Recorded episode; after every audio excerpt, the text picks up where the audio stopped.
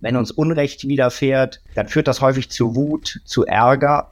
Ja, äh, und, und diese Reaktionen ändern ja an dem Unrecht nichts, schaden uns aber selbst. Das heißt, wir bestrafen uns zusätzlich noch selbst und geben damit auch Macht in, in Hände Dritter, weil wir das Verhalten Dritter ja nicht beeinflussen können.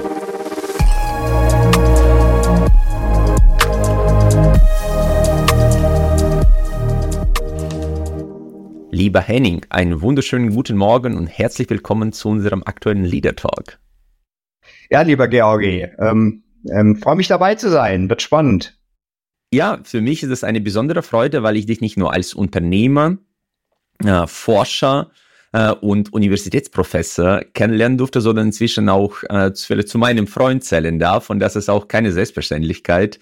Und du bist ja der erste Transformationsexperte, der zu uns kommt.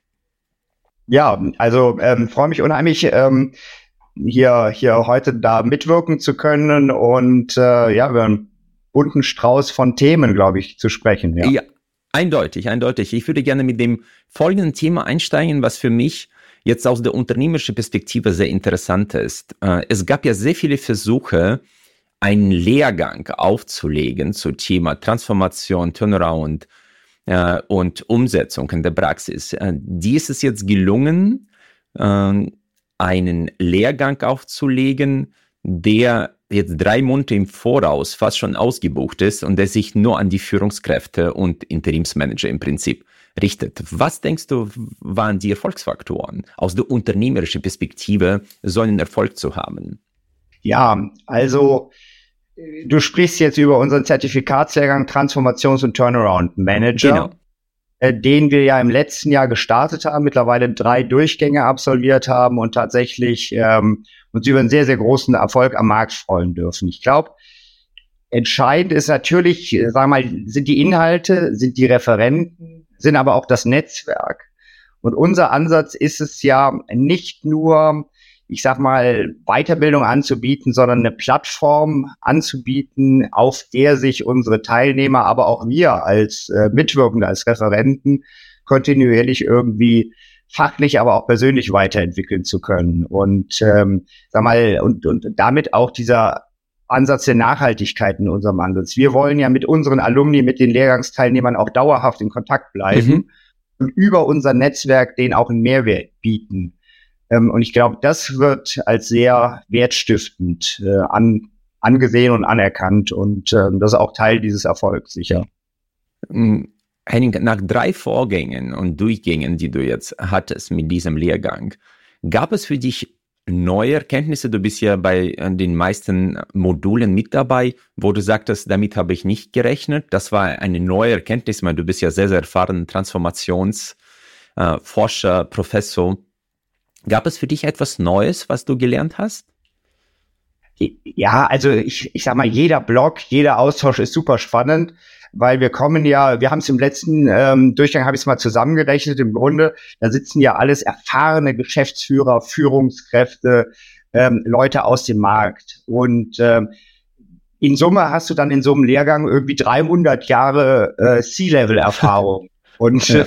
wer da nicht dazu lernt, da einfach dabei zu sein, ähm, ich, ich, ich glaube, der lernt per se nicht. Also insofern, äh, aus jedem Modul, jedem Austausch mit den Teilnehmern ergeben sich spannende Erkenntnisse.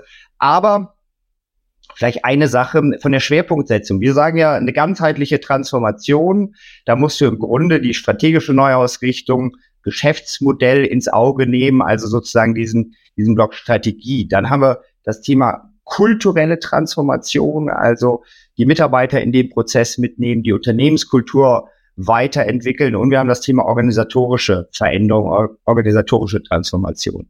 Und mir ist bewusst geworden, ähm, dass wenn man sozusagen einen Schwerpunkt setzen müsste, ich, ich sage, alles fängt mit der kulturellen Transformation an.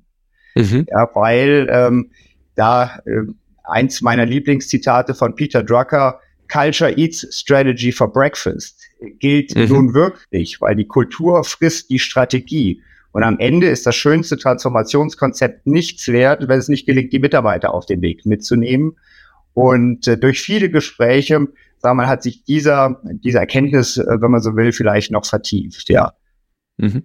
Für mich war auch eine der wichtigsten Erkenntnisse aus den letzten Jahren, dass bei so einem kulturellen Wandel und der kulturellen Transformation man weniger an den Menschen werkeln sollte, sondern man immer die Systeme im Blick behalten muss. Und viele machen den Fehler, dass sie versuchen, mit den äh, wunderschönen Botschaften an den Wänden die Leute für etwas Neues zu begeistern und vergessen dabei die Regelwerke und die systemischen Aspekte mit äh, in die Rechnung einzubeziehen. Das, der, absolut d'accord. Da bin ich völlig bei dir. Ähm, natürlich ist, ist, ist, ist, ist die Transformation, hat einen systemischen, ein Regelwerk, Ansatz, setzt auch auf der menschlichen Ebene an. Aber mhm. wenn man Schwerpunkte setzen muss, dann erstmal am System arbeiten, an den Rahmenbedingungen. Äh, ganz, ganz entscheidend, ähm, weil am, am Ende prägen die Rahmenbedingungen das Verhalten.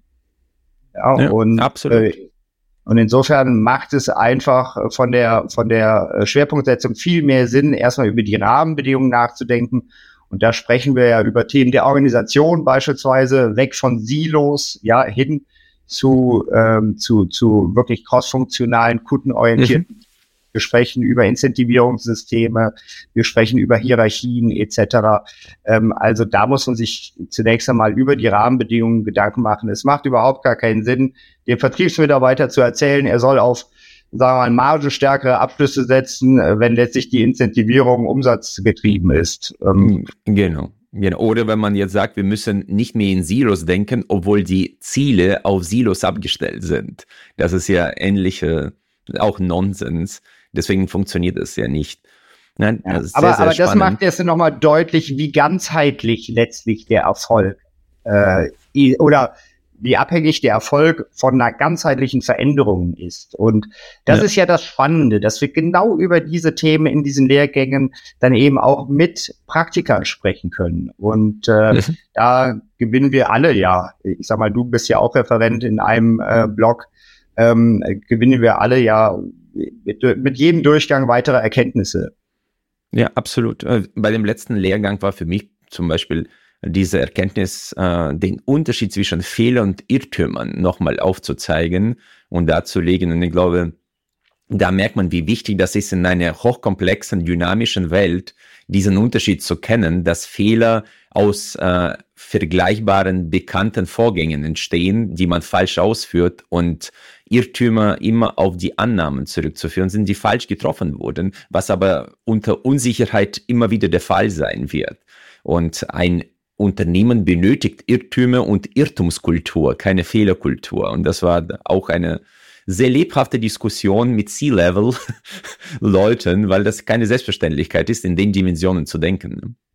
Ja, aber, aber das Denken in diesen Dimensionen und äh, das, das schärft ja die Perspektive. Und das Klar. ist genau das, was du sagst. Ohne Irrtümer im Grunde keine Innovation. Ja, weil so wir, wir sprechen ja häufig von dieser VUCA-Welt, ja, äh, und dass alles komplexer wird und sich schneller wandelt.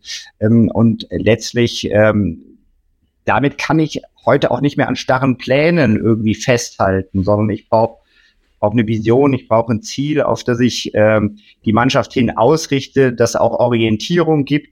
Ähm, aber auch innerhalb dieses Rahmens muss man dann experimentieren. Und wenn es Experimente gibt, dann gibt es eben auch Irrtümer. Ja. ja. Äh, und hierfür glaube ich mal diesen, ähm, äh, da das Bewusstsein zu schärfen, ähm, das, das, das hilft dann am Ende auch tatsächlich ähm, in der äh, in der neu Ausgestaltung der Organisation und auch der Kultur des Unternehmens, ja. Mhm. Äh, dieser Lehrgang richtet sich eigentlich auch an die C-Level-Leute, die zu Chief Transformation Officer oder Chief Tran Restructuring Officer sich entwickeln wollen. Und daraus ist auch äh, unter anderem die Idee entstanden, jetzt die Studie durchzuführen, äh, zu den Unterschieden und zu den äh, Schwerpunkten im Bereich CTO, Chief Transformation Officer oder CRO, Chief Restructuring Officer. Und ich glaube, du kannst jetzt äh, den äh, Riesenerfolg vermelden, dass du die größte Studie dazu jetzt äh, gemacht hast, weil wir über 500 Teilnehmer hatten. Was sind für dich jetzt vielleicht die ersten Erkenntnisse, die dich überrascht hatten? Ähm, Ja, also ähm, genau, spannend. Wir sind ja gerade ähm, in der Auswertung, also insofern ähm, mitten Work in Progress, könnte man sagen. Und die Studie äh, behandelt ja das Thema, ähm, also die Rolle und die Bedeutung des CTOs für die Transformation. Und unter dem CTO verstehen wir eben ein interimistisch ähm, eingesetzten, ähm, eine interimistisch eingesetzte Person, die die Aufgabe hat, die Transformation im Unternehmen voranzutreiben. Mhm. Und ähm, ja, Fragestellungen, die wir im Rahmen dieser ähm, Untersuchung, dieser Studie beleuchten, ist ja beispielsweise die Frage, was du jetzt angesprochen hattest. Gibt es Unterschiede im idealtypischen Kompetenzprofil eines Chief Transformation Officers, des CTOs, im Vergleich zum CRO, also dem Chief Restructuring Officer? Mhm. Der Chief Restructuring Officer kommt ja wirklich in der, sag mal, Ergebniskrise, Liquiditätskrise zum Einsatz, also in der akuten Krise, während der CTO optimalerweise ja in einer sehr, sehr frühen Krisenphase, optimalerweise sogar bevor die mhm. Krise wirklich gegriffen hat, im Unternehmen zum Einsatz kommt. Und äh, ja, dann viele weitere operative Aspekte, wie lange ähm, sind solche Akteure dann in der Regel im Unternehmen und so weiter. Das sind Themen, mit denen wir uns da beschäftigen. Äh, du sprachst den tollen Rücklauf an. In der Tat, wir ähm, haben das ja gefeiert, dass wir dann über 500 Rückmeldungen aus dem Markt bekommen haben. Ähm, das liegt zum einen natürlich an unseren tollen Partnern. Die Studie wird ja durchgeführt von der SAH Hochschule Heidelberg, meiner Hochschule, dem IFUS-Institut, ähm, SMP, ihr seid beteiligt und EEP, also ähm, Executive Interim Partners. Und es ist gelungen, und ich glaube, das war auch mit ähm, erfolgs sozusagen treibend, dass wir die großen Verbände einbinden konnten, den DDIM, Dachverband Deutsches Interim Management, TMA und auch den BDU Fachverband Sanierung und Insolvenzberatung, die ihre Mitglieder auch sozusagen gebeten haben, mitzuwirken. Also ganz, ganz tolle, breite Unterstützung aus dem Markt. Ähm, spannende Ergebnisse. Ja, zum einen, also erstmal fand ich sehr spannend, dass 85 Prozent der Befragten ähm, sagen, es gibt große äh, Unterschiede, also es gibt Unterschiede oder große Unterschiede in den Kompetenzprofilen. Mhm. Ähm, ja, also sozusagen diese, dieser hohe Prozentsatz, der, ähm, den fand ich sehr spannend. Und wenn man jetzt fragt, worin bestehen denn diese Kompetenzunterschiede, dann geht es ganz klar in die Richtung, wenn wir uns die fachlichen Kompetenzen anschauen, dass der CTO der sozusagen idealerweise hat der eine höhere Kompetenz in den Bereichen Strategie und Geschäftsmodell und mhm. in dem Bereich Change Management, was wir eben besprochen haben, wie nehme ich die Mitarbeiter wirklich gesteuert in den Prozess mit. Während der CRO eine höhere Kompetenz im finanzwirtschaftlichen Bereich hat, Stichwort Liquiditätsmanagement, natürlich äh, von hoher Bedeutung in der akuten Krise und so in diesem Krisen, im Krisenmanagement, also auch in Firefighting-Modus. Firefighting-Modus, in den rechtlichen Rahmenbedingungen, die mhm. ich brauche, um eine Krise zu bewältigen. Ja, mhm. ähm, also diesen formalen Rahmen, weil die die akute Krise ist ja auch stärker sozusagen formal geprägt. Da ist der Einfluss Dritte stärker und ähm, insofern, das sind schon mal ähm, Kompetenzunterschiede. Was interessant ist, keine Unterschiede werden gesehen in, im Bereich Leistungswirtschaft, ja, und im Bereich Stakeholder Management. Äh, mhm. Äh, ganz offensichtlich, ja, und das ist nachvollziehbar, weil sowohl in der akuten Krise wie auch in der Transformation muss es ja immer darum gehen, die Stakeholder ins Boot zu holen und da werden sozusagen gleich hohe Kompetenzanforderungen gestellt.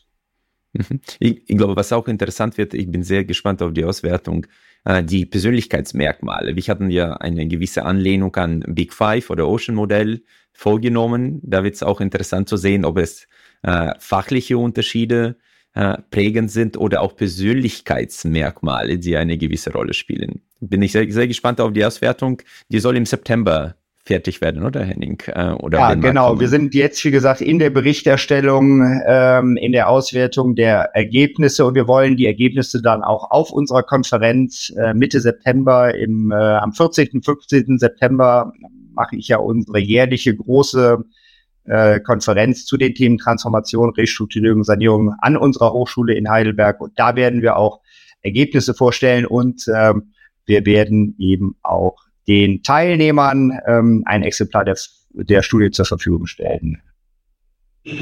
Sehr, sehr, da freue ich mich sehr drauf. Henning, vielleicht ein, ein ganz anderer Aspekt, wo ich mich dann auch sehr wertgeschätzt gefühlt hatte. Du hattest mir mal ein Büchlein geschenkt.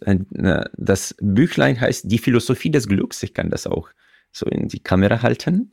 Äh, Denk- und Verhaltensweisen für ein glückliches Leben. Das hast du vor circa zehn Jahren geschrieben und das ist ein absolut geheimes Projekt und das bekommen ja nur sehr, sehr dir nahestehende Leute.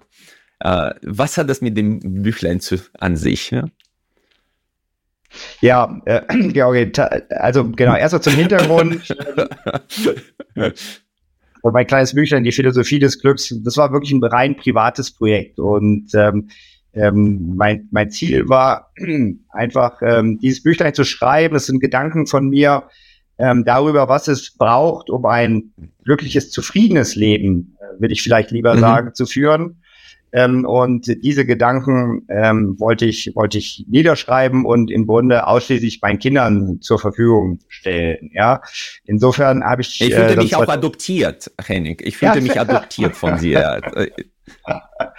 ähm, ich habe dann äh, damals nicht ähm, eine Woche hingesetzt, mal meine Gedanken, die ich über eine längere Zeit gesammelt habe, so wie wir immer unterwegs sind. Ja, ich hatte im Grunde die Stichworte so in mein Handy geschrieben. Dann habe ich gesagt, jetzt muss ich mir mal die Zeit nehmen, ähm, habe mich eine Woche hingesetzt, die, diesen Text geschrieben. Es ist ja ein kleines Buch, sind äh, irgendwie 40 Seiten ähm, und äh, dann zwei Exemplare in einem richtig ähm, schönen Ledereinband von einem alten Buchbinder binden lassen für meine Kinder und äh, 20 weitere Exemplare so als Softcover, was du da eben gezeigt hast.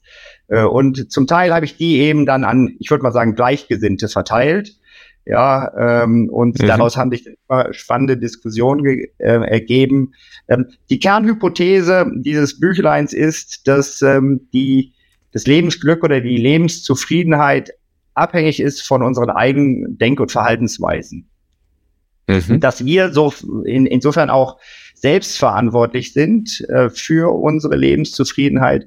Aber es geht explizit nicht um den Umgang mit Schicksalsschlägen, Krankheit, Tod oder Krieg oder all diese schrecklichen Dinge, sondern es geht darum, wie man unter normalen Umständen, will ich mal sagen, wenn die Grundbedürfnisse befriedigt sind, ähm, quasi ein, ein glückliches Leben führen kann. Und äh, ja, wie gesagt, alles kein wissenschaftlicher Anspruch, sondern rein meine privaten Gedanken, äh, um ein bisschen Impulse vielleicht dann auch in, in der Entwicklung meiner Kinder dazu geben. Ja, ich fand das auch sehr inspirierend. Henning, äh, du kennst ja meinen Blog, Thoughts for Leaders, und äh, ich schreibe zurzeit an den zehn Sätzen äh, für ein gelingendes Leben. Und das ist ein gelingendes Leben habe ich von äh, Reinhold Messner aus unserem äh, Podcast mit ihm übernommen. Ich fand das sehr, sehr faszinierend als Botschaft, dass Leben nicht immer gelungen sein muss. Äh, es muss immer gelingen und in einem, im Prozess sozusagen äh, erfüllend sein. Und diese zehn Sätze hatte ich ja schon formuliert und dann habe ich nochmal dein Buch durchgeschaut und ich fand faszinierend, wie, wie viele Übereinstimmungen wir hatten Vielleicht können wir ein paar Themen durchgehen. Ich weiß nicht, ob du bei diesem Buch auch von der Reihenfolge äh, etwas vor Augen hattest oder ist das äh, Zufall, aber du beginnst mit der Bewusstheit. Und mhm. das ist ja keine Selbstverständlichkeit, mit der Bewusstheit zu beginnen. Ja, ähm, also das, das weiß ich nicht. Nee, das hat sich so, die Reihenfolge hat sich okay. intuitiv so ergeben. Ähm, Genau. Ähm, und ähm, folgt jetzt keinem höheren Ziel. Bei der Bewusstheit geht es mir um ähm, den Aspekt, dass wir denken ja in der Regel so, dass unsere Gedanken frei sind. Äh, aber mhm. durch Beobachtung bin ich zu der Erkenntnis gekommen, äh, für mich, dass äh, häufig unsere Gedanken alles andere als frei sind, sondern die sind äh, Ergebnis äh, wahrscheinlich unserer Konditioniertheit, unserer Prägungen, ähm, und, und häufig eben auch Ergebnis unserer frühesten Kindheit. Und mhm. äh, wenn wir über Gedanken dann sprechen, dann sprechen wir über Gedanken, Reaktionen, Emotionen.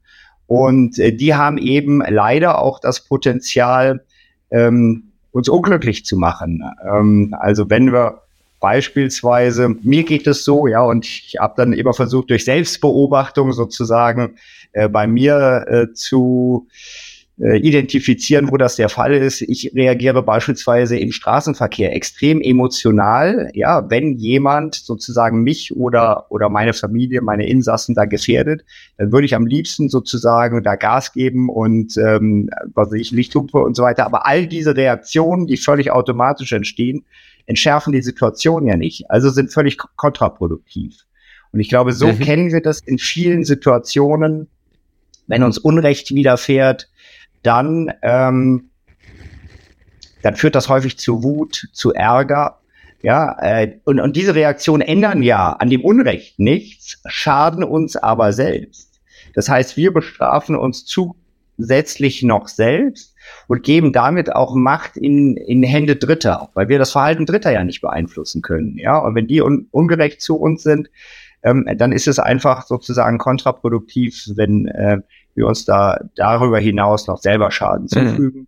Und das ist das, was ich unter Bewusstheit meine. Das heißt, ähm, äh, wir müssen häufig unsere Gedanken einfach mal, ich glaube, es fängt immer damit an, dass man sich selber beobachtet, in welchen Situationen reagiert man so, mhm. häufig auch in Beziehungen, in der Familie, laufen Reaktionen völlig unbewusst, ja, und verschlimmern Situationen, anstatt sie zu lösen. Es gibt einen schönen Spruch, der da heißt, ähm, steht jetzt nicht im Büchlein, aber ähm, der, der ist mir später erst begegnet. Zwischen Reiz und Reaktion liegt die Freiheit. Ja. Ja. Und, Rumi. Äh, das ja, ja, okay, den, den Ursprung kannte ich gar nicht. Aber zwischen Reiz und Reaktion liegt die Freiheit. Und ich glaube, da ist viel Wahres dran, ja. Und insofern ist es manchmal gut, einfach mal zehn Sekunden zu warten mit einer Reaktion, ja, oder bei manchen Dingen vielleicht auch mal zehn Stunden. Und äh, das mhm. sozusagen so äh, absolut. Und noch eine kurze Unterbrechung in eigene Sache. Sollte Ihnen unser Podcast gefallen, bitten wir Sie darum, dass Sie uns abonnieren und uns vielleicht mit einer guten Bewertung unterstützen. Das hilft uns auch bei Algorithmen von Spotify und Apple. Ich bedanke mich herzlichst. Äh, Henning, da kann ich das auch mit unterschreiben. Ich glaube, Viktor Frankl war da sehr, sehr stark äh, in diesen Erkenntnissen drin und der hat ja auch mehrere KZs äh, überlebt, auch wenn seine ganze Familie da starb. Und äh, auch, obwohl du das eingeschränkt hast, dass äh, dieses Buch nicht unter schwierigen Rahmenbedingungen funktioniert, ich glaube schon, weil alleine diese Art, mit den Themen umzugehen, meine, du, das letzte äh, Recht und äh, die letzte Macht, die in deine eigene Hand liegt, ist, wie du die Ereignisse beurteilst. Ähm, auch äh, wenn die unglaublich schlimm und schwierig sind und Schicksalsschläge, am Ende des Tages kommt es darauf an, was deine Gedankenwelt mit dir macht. Und du, wie äh, Viktor Frankl sagt, du lässt dir nicht alles von deinem Gehirn gefallen. Ja? Das ist. Ja. Deswegen, ich fand das auch faszinierend und für mich war das auch sehr, sehr gut, dass du das am Anfang hattest, auch wenn ich das jetzt ein bisschen anders auffasse in meinen Sätzen. Ich fange mit der Eigenverantwortung an, aber das ist, glaube ich, immer eine Geschmackssache. Ich bin auch von Jens Korsen sehr stark beeinflusst worden. Der sagte, was ist, ist und wie ich es beurteile, ist mein persönlicher Beitrag zu diesem Leben und vielleicht auch Erleben. Deswegen. Ja, ja, ja, genau das. Also ähm, natürlich, das ganze Buch steht ja unter der Prämisse, was ich einleitend gesagt habe, dass man selbstverantwortlich ist, äh, letztlich für sein Leben unter diesen Rahmenbedingungen eben. Und äh, mhm. äh, insofern die Eigenverantwortung kann man da natürlich auch an erste Stelle äh, stellen, ja klar. Nee. Was mir auch gut gefallen hat, dass du äh, Disziplin mit aufgeführt hast und nicht die Motivation. Ja, ja das äh, leitet sich ein, einfach daraus ab, dass für mich äh, die Disziplin ist ja sozusagen dieses Talent äh, oder die Fähigkeit, hartnäckig am Ball zu bleiben, will ich mal ganz einfach sagen. Mhm. Ziele hartnäckig zu verfolgen, dran zu bleiben, nicht aufzugeben, ähm, auch mal, wenn es schwierig wird, ähm, weil ähm, ich, ich sage immer, Disziplin ist für mich das größte Talent, weil alle Talente sind ohne Disziplin nichts wert. Ja, mhm. und ähm, das, äh, insofern ist die Disziplin aus meiner Sicht die Grundlage äh, für Erfolg ja, im Leben. Ähm, aber nicht nur sozusagen so einen absoluten Erfolg, sondern eigentlich die Grundlage, das Beste aus seinen Möglichkeiten zu machen. Und ähm, ja. das ist ein wichtiger Punkt im Leben, dass es eben darum geht, ähm, das Beste aus seinen Möglichkeiten zu machen. Es geht mir nie darum, irgendwie was absolut Großes zu erreichen, weil dazu sind einfach die, die Talente, die Fähigkeiten, die Rahmenbedingungen zu unterschiedlich ausgeprägt. Aber ähm, ich glaube, ein wichtiger Punkt in, in, im, im ganzen Entwicklungsprozess ähm, ist eben sozusagen seine Fähigkeiten bestmöglich auszuschöpfen. Das geht ohne Disziplin eben nicht, ohne die Beharrt Hardigkeit, dass ich mich auch mal durch schwierige Situationen durchbeiße. Ähm, und ähm, ja, aus meiner Sicht kein großer Erfolg kann eben ohne Anstrengung und ohne gewisse eben, äh, ja, wenn man so will, Opfer und ohne einen gewissen Einsatz erreicht werden. Mhm. Ich glaube, Disziplin hilft dann, wenn die Motivation zu Ende ist. Weil sonst, äh, wenn die Motivation ah. entscheidend wäre, äh, würde man alle Neujahresvorsätze relativ locker umsetzen, weil Motivation hat man zum 1. Januar genug. Ja. Leider dauert diese Motivation mei meistens so zwei Wochen an und dann, und wenn dann die Disziplin nicht einem hilft, dann ist das auch vorbei. Ja, ich glaube, Motivation ist einfach flüchtig. Ja, ähm, viel flüchtiger. Das ist ja genau das. Deswegen sind ja so Neujahrsvorsätze per se zum Scheitern verurteilt. Ja, Mhm. Sondern ich muss halt ganz, ja. ganz in kleinen Schritten auch Verhalten ändern und so weiter. Und wenn ich das einfach immer auf einem, mit einem großen Wurf und von heute auf morgen machen will, äh, da funktioniert das in der Regel nicht. Ähm, ja, und da brauche ich halt eben diese Beharrlichkeit, diese Disziplin, diesen Einsatz, ja, diese Einsatzbereitschaft. Äh, und ähm, das muss man sicher auch trainieren, ja. Mhm. Äh, was mir zum Thema Disziplin aufgefallen ist, äh, du hast einen Punkt aufgeführt, äh, Beziehungen. Und du hast die aus drei Säulen äh, zusammengesetzt. Ich fand das aus der Perspektive super spannend, weil ich das so noch nie aufgefasst hatte. Das war aber unglaublich, äh, unglaublich äh, naheliegend. Du hast gesagt, geistige Intimität, Leidenschaft und Bindung. Das heißt, der Begriff geistige Intimität hat natürlich mich sofort gefangen. Äh, was meinst du darunter?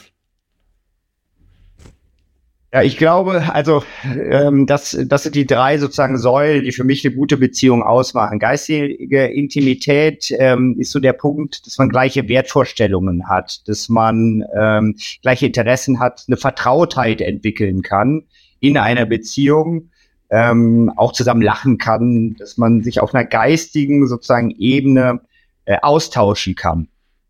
Ja, mhm. das ist für mich geistige Intimität, ähm, aber das hängt ganz stark mit, ähm, mit Wertvorstellungen eben auch zusammen, ja, dass man ähm, sich auf der Ebene begegnet, ja. Das ist das Fundament sozusagen, ne, für, das für die Fundament. Leidenschaft und Bindung.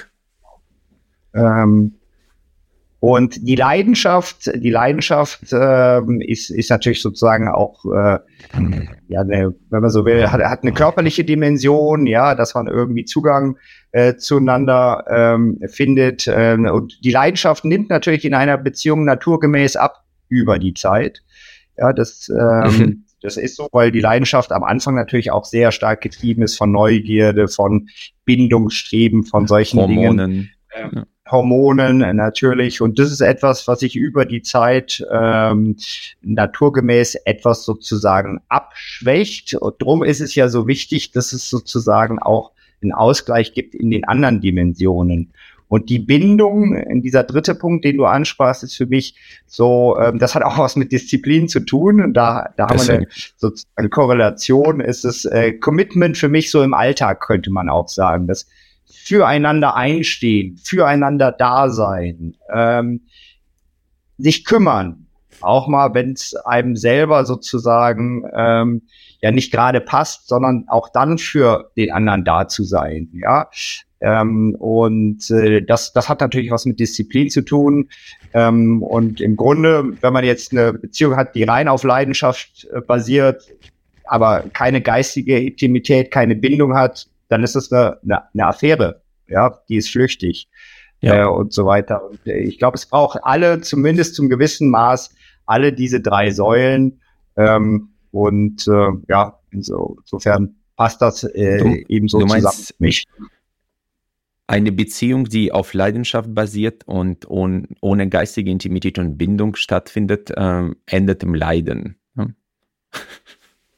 Ja, das, ja das, so habe ich das nie betrachtet, aber das liegt nahe, ja. Äh, wie viel Leidenschaft, wie viel Leiden steckt im Wort Leidenschaft? Das ist ja immer eine. Bei, beim Sport, das ist ja, ich war total fasziniert, äh, was du für eine Sportart machst und du hast jetzt deinen persönlichen Rekord aufgestellt in den letzten Wochen. Äh, was machst du und äh, wie ist es dir gelungen, denn tatsächlich diese Marke zu knacken? Ah, ja, Georgi, genau. Also du, äh, meine Leidenschaft, jeder, der mich kennt, weiß, ähm, dass ich seit äh, fast äh, zehn Jahren, übrigens zeitgleich mit dem Buch, habe ich äh, mit äh, dem Kitesurfen angefangen. Und äh, seit dieser Zeit bin ich passionierter Kitesurfer. Und äh, seit drei Jahren war so mein Ziel, irgendwann meine, mein magisches Ziel, auch das hat nichts mit absolut Großen zu tun oder was auch immer, aber für mich war das Ziel, einmal über zehn Meter Höhe zu springen beim Kitesurfen. Äh, so mhm. diese magische Marke für mich. Ähm, wir messen das, äh, weil wir Sensoren auf den Boards haben. Das heißt, man kann die Höhe, die Sprunghöhe, kann man sehr, sehr gut ähm, messen. Falls man sich fragt, ja, ist das jetzt Selbsteinschätzung oder wie auch immer. Nein, diese Sensoren werden auch für Wettbewerbe äh, genutzt und sind sehr ähm, sehr genau. Und ähm, ja, und das war so für mich seit drei Jahren ein Ziel. Ja, das war erst sehr, sehr weit weg, aber irgendwie nähert man sich ja diesem Ziel immer an. Ich habe schon ein paar Sprünge über neun Meter gehabt, aber diese magische Marke von zehn Metern, die wollte irgendwie nicht fallen. Ähm, und am Ende ist es natürlich auch wieder, hat das mit äh, Disziplin zu tun. Ähm, ich habe nun ja nicht die Möglichkeit, dass ich jeden Tag irgendwie aufs Wasser gehe. Ähm, aber jeden Tag, wo ich irgendwie die Möglichkeit habe, gehe ich halt, ja. Äh, ja. Und ähm, das hat halt dieses Jahr schon im Januar angefangen und im Januar bei äh, vier Grad Wassertemperatur in der Nordsee erste Trainingseinheiten zu absolvieren, erfordert dann schon irgendwie eine gewisse Leidenschaft und auch Disziplin.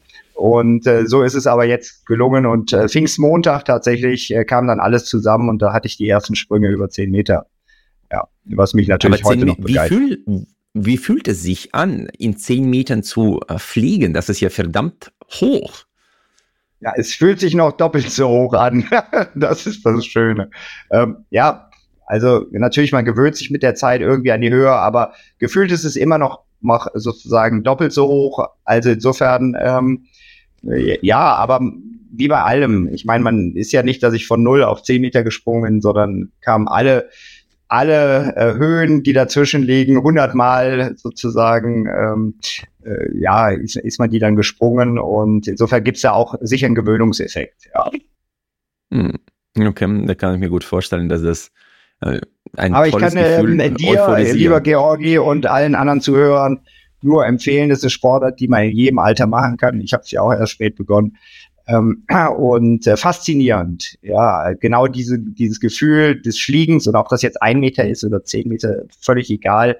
Beim Kiten hat man auf jedem Level unfassbaren Spaß und äh, insofern ist das eine tolle Sache und ist für mich auch ein Element, ein anderer Punkt. Äh, jetzt mache ich mal eine kleine Überleitung auf einen Punkt. Äh, ich habe ja auch, ich spreche auch über Entschleunigung im Buch. Mhm. Ja, und äh, sozusagen dieses ähm, das ist für mich etwas ähm, sozusagen mal zu entschleunigen, weil wir haben ja alle viel um die Ohren, wir äh, bewegen uns viel, haben ähm, ein, äh, ja häufig auch eben äh, sag mal, sind sehr gescheduled in unserem Alltag und so weiter, aber dann für mich sozusagen dieses Thema Wasser in der Natur zu sein, äh, nur die Elemente zu spüren und äh, nach einer tollen Session dann einfach noch am Strand zu sitzen oder aufs Wasser zu gucken, ist für mich Entschleunigung pur ähm, und insofern ähm, auch gut für die Seele. Hm, das kann ich äh, verstehen, auch wenn es für mich persönlich unglaublich schwierig fällt. Ich habe äh, echt ein dieses echtes Problem mit diesem, äh, wie der Professor Bush in unserem Podcast sagte, mit diesem Nixon. Das ist Chillen minus Handy. Ja, und das ist, glaube ich, das, was du jetzt beschreibst, ist genau dieses Gefühl. Das ist, Das einfach nichts tun ist auch eine Herausforderung in unserer Zeit, wo jetzt Produktivität und Leistung und Performance so eine große Rolle spielt. Man fühlt sich äh, unnütz, wenn man nichts macht, obwohl das für das Gehirn unglaublich wertvoll und wichtig ist. Ähm. Genau, weil, ähm, sag mal, man braucht Phasen, ich will mal sagen, des Müßiggangs, ja, um mhm. ähm, sich selbst äh, wieder Orientierung zu geben, sich selbst zu finden. Weil wenn du immer nur online bist, äh, und das ist übrigens das Gute auch beim Kiten, auf dem Wasser kannst du kein Handy bedienen. Mhm. Georgi, also insofern Schwierig. müsstest Auf du dir nicht in zehn Meter Höhe, ja, das zwangsverordnen, ja, äh, und auch durch die Fokussierung auf etwas, was sehr technisch ist, ich glaube, das gilt auch fürs Golfen beispielsweise oder für andere Sportarten, äh, zwingt man sich ja zum Abschalten. Durch den Fokus schaltest du alles andere ab.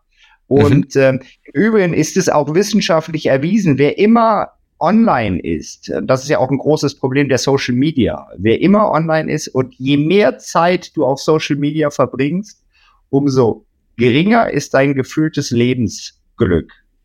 Ja, ähm, da gibt es Untersuchungen und das ist für mich auch völlig, völlig nachvollziehbar. Und hier haben wir wirklich sozusagen eine große Herausforderung, diese Reizüberflutung irgendwie in den Griff zu kriegen. Ähm, das sollte man auch beobachten, ja. Äh, bin ich bei dir. Das ist, äh, glaube ich, auf einer Seite die Reizüberflutung, auf der anderen Seite ist das äh, kontroverse Emotionalität, die man bei so, in Social Media erfährt. Und das ist, glaube ich, echt ein Thema, dass da zurzeit sehr, sehr starke negative Tonalität zu spüren ist, was natürlich nicht unbedingt zum Glück beiträgt von jedem Einzelnen, weil wenn man anschaut, wie schnell man sich hochschaukelt, emotional ins Negative, ich bin da sogar bei LinkedIn, ist auf Facebook sei dahingestellt, aber sogar bei LinkedIn, wie schnell man da persönlich wird. Äh, und dann ist, dass das jetzt nicht Glück äh, ist, da kann ich es mir gut vorstellen. Ja. ja, wieder häufig unbewusste Reaktionen, Bewusstheit, die ja, da fehlt. Ja. Ja, äh, da sollte man die 10-Sekunden-Regel mal anwenden, bevor man wieder einen Post absetzt. So ist es. Äh, Henning, eine kurze Frage. Dieses Buch ist äh, inzwischen fast zehn Jahre alt. Wenn du jetzt äh, die letzten zehn Jahre Review passieren lässt, würdest du jetzt einen neuen äh, Satz, ein neues Kapitel dazu nehmen oder eins streichen? So spontan würde ich sagen, nein. Also ich, ich, ich finde das immer noch sehr, sehr rund, äh, trifft immer noch so meine Lebensauffassung ähm, ich ich würde sicher, wenn ich es jetzt überarbeite, nochmal vielleicht ein paar Aspekte ergänzen oder Beispiele, sowas. Aber vom Grundsatz her, von der Grundstruktur, äh, habe ich ja meine Glücksformel mit diesen acht äh, Punkten äh, entwickelt und äh, ja, ich glaube, die, die würde für mich zumindest persönlich weiterhin so gelten. Ja, das ist ja, spricht für die äh, Kontinuität und vielleicht auch äh, Wertigkeit dieser Punkte aus dem Erfahrungsschatz heraus. Henning, äh, wir stellen zum Abschluss jedes Gesprächs immer drei Fragen. Äh, die erste Frage bezieht sich auf ein Buch, das dich in deinem Leben vielleicht maßgeblich geprägt hat. Es muss nicht jetzt ein Fachbuch, es kann ein Roman, Science Fiction sein, egal was. Gibt es so ein Buch, was dir spontan einfällt? Ja, unbedingt. Also da würde ich sagen, das ist äh, Siddhartha von Hermann Hesse. Wow. Da geht es auch um äh, Geschichte der, der Selbstentwicklung. Äh, mhm. der Siddhartha, der ähm, bei ähm, spielt ja in Indien bei einer Priesterfamilie groß wird, also in einer sehr hohen Kaste und im Grunde sein Leben dann sehr gesetzt und vorgezeichnet ist, sich dann aber auf den Weg macht, äh, weil er ähm, das äh, geht es ja auch um Selbstfindung, um Glück sozusagen für sich selber erfahren will äh, und verschiedene Stationen durchläuft. Äh, und auf dem Weg sagen, da seine, seine Reise ist. Äh, das Buch habe ich mehrfach gelesen und habe mich sehr beeinflusst, ja. Sehr, sehr schön. Äh, vielleicht in diesem Kontext äh, mit deiner ganzen Lebenserfahrung, wann, was würdest du dem 20-jährigen Henning empfehlen? Unbedingt mit dem Kiten zu beginnen. Nicht Früher. erst mit Mitte 40. Früher, ja. Ah, ähm, ja, also cool. Äh, auf jeden Fall, ähm, da, da, das unbedingt, äh, das ähm, ist ein toller Sport, führt einen zu tollen äh, Plätzen in der Welt. Ähm, ja, aber ansonsten ähm, einfach immer, immer aus jeder Situation versuchen, sein Bestes zu geben. Mhm. Super. Und die letzte abschließende Frage, die auch meistens auch die schwierigste ist. Was ist der Sinn des Lebens für dich, Henning? Ja, ähm, der, der Sinn des Lebens ist, äh, am Ende ein glückliches Leben zu führen, ja, äh, eine hohe Zufriedenheit zu entwickeln. Und das hängt für mich äh, damit zusammen, dass es gelingt, eben seine Vorstellungen äh, übers Leben sozusagen auch umzusetzen. Und das wiederum, man kann es vielleicht auf den Punkt bringen, das Beste aus seinen Fähigkeiten zu machen. Das ist für okay. mich der Sinn des Lebens. Klingt äh, sehr, sehr auch für mich sehr nah und äh, verständlich. Vielleicht nur die Frage in diesem Kontext, das Glück, was ist das für dich? Wo ist die Abgrenzung zum Sinn? Ja, ähm, mu muss ich drüber nachdenken.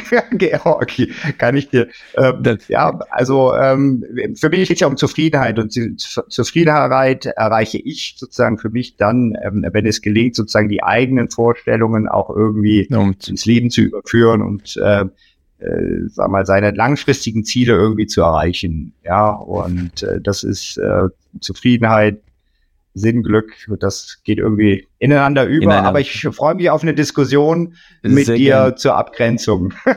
Nein, Henning, vielen herzlichen Dank für den tollen Austausch und das tolle Gespräch und auch, dass du mit uns äh, diese Erkenntnisse aus deinem Buch geteilt hast, was normalerweise eigentlich nur für inneren Kreis der Nahestehenden bestimmt war. Danke dir dafür, Henning. Lieber Georgi, vielen Dank an dich. Alles Gute, bis bald.